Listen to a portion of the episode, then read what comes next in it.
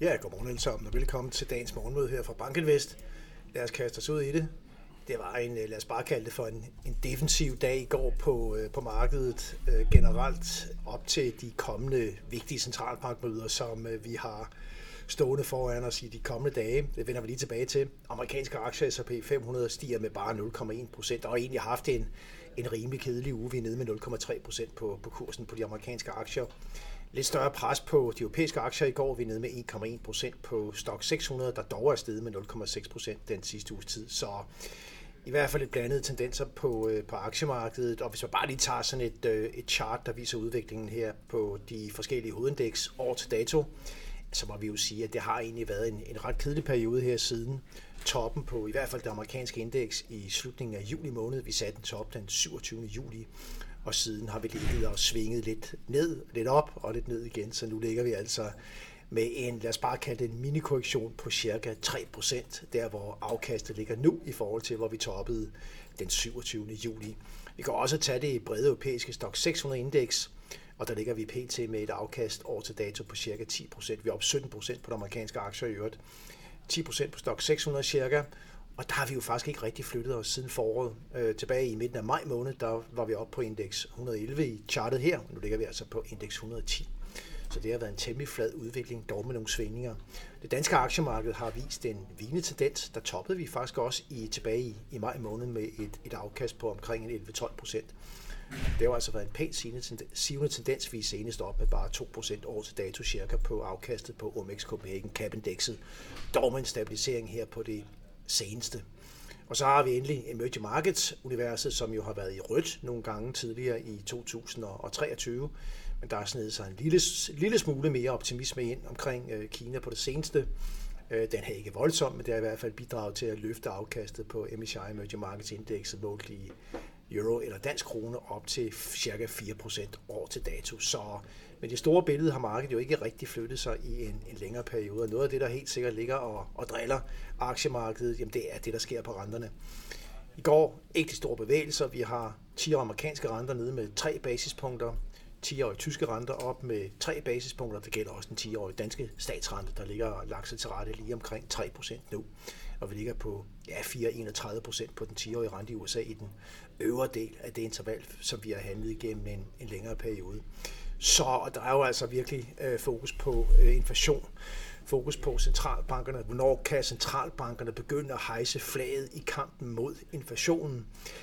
Det har vi altså ikke. Det er ikke den fase, vi er trådt ind i nu, og det er derfor, vi har volatilitet, det er derfor, vi har, vi har usikkerhed på, på markedet. Hele det her inflation centralbanktema, det kører til videre. Vi har altså fedt møde i morgen, og øh, der er ikke forventet nogen øh, renteændring, nogen pengepolitisk ændring generelt fra, fra Fed, men der bliver helt sikkert øh, fokus på kommunikationen, grad, graden af hawkishness, og der bliver også fokus på Feds øh, nye prognose, der også bliver fremlagt her i morgen, når Fed er møde. Det bliver rigtig spændende. Så er der Bank of England på torsdag, og der er altså forventninger om, at den britiske centralbank vil sætte renten op igen fra 5 kvart procent til, til 5,5 procent. Det går ikke super godt i Storbritanniens økonomi vækstmæssigt, vi er begyndt at se arbejdsløsheden stige der, vel at mærke, men der er stadigvæk ikke et ordentligt knæk i inflationen, og hvis man kigger på kerneinflationen i Storbritannien, så ligger det på højere niveau end det, vi ser ud af de kontinentale europæiske lande, og også det, vi ser ud af USA. Så der er altså et særskilt vedvarende inflationsproblem der, der fordrer en højere kort rente.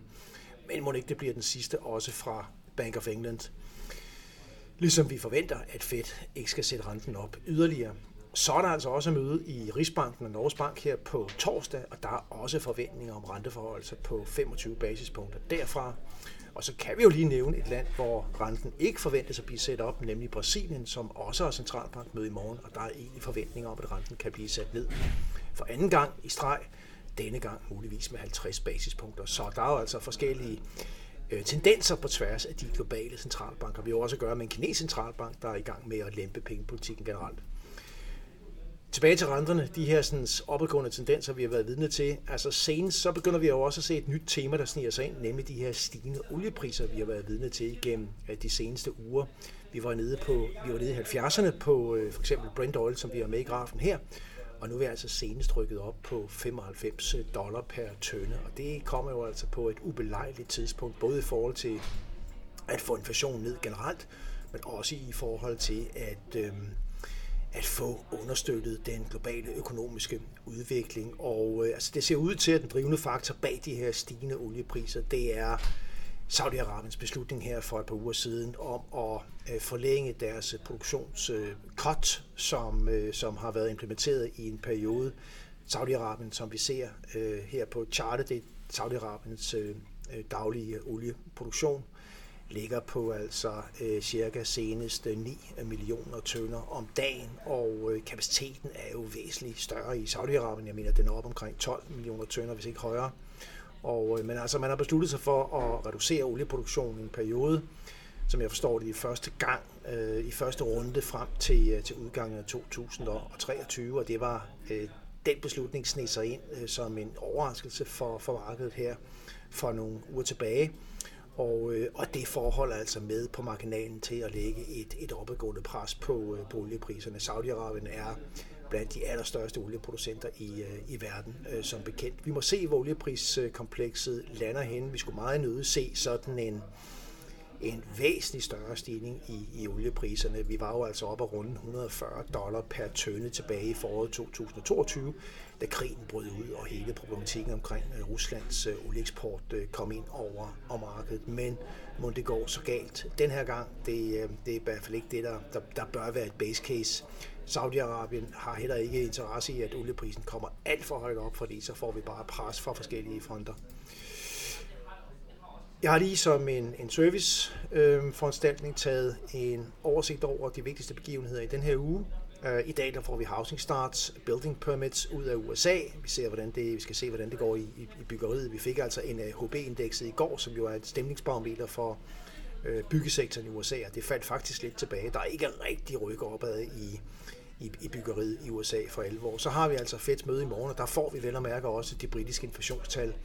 Øh, det skal blive rigtig interessant at se dem. Vi får også tyske producentpriser i morgen, og de er altså faldet som en sten på det seneste, og det er godt nyt i forhold til den fremadrettede udvikling i forbrugerpriserne.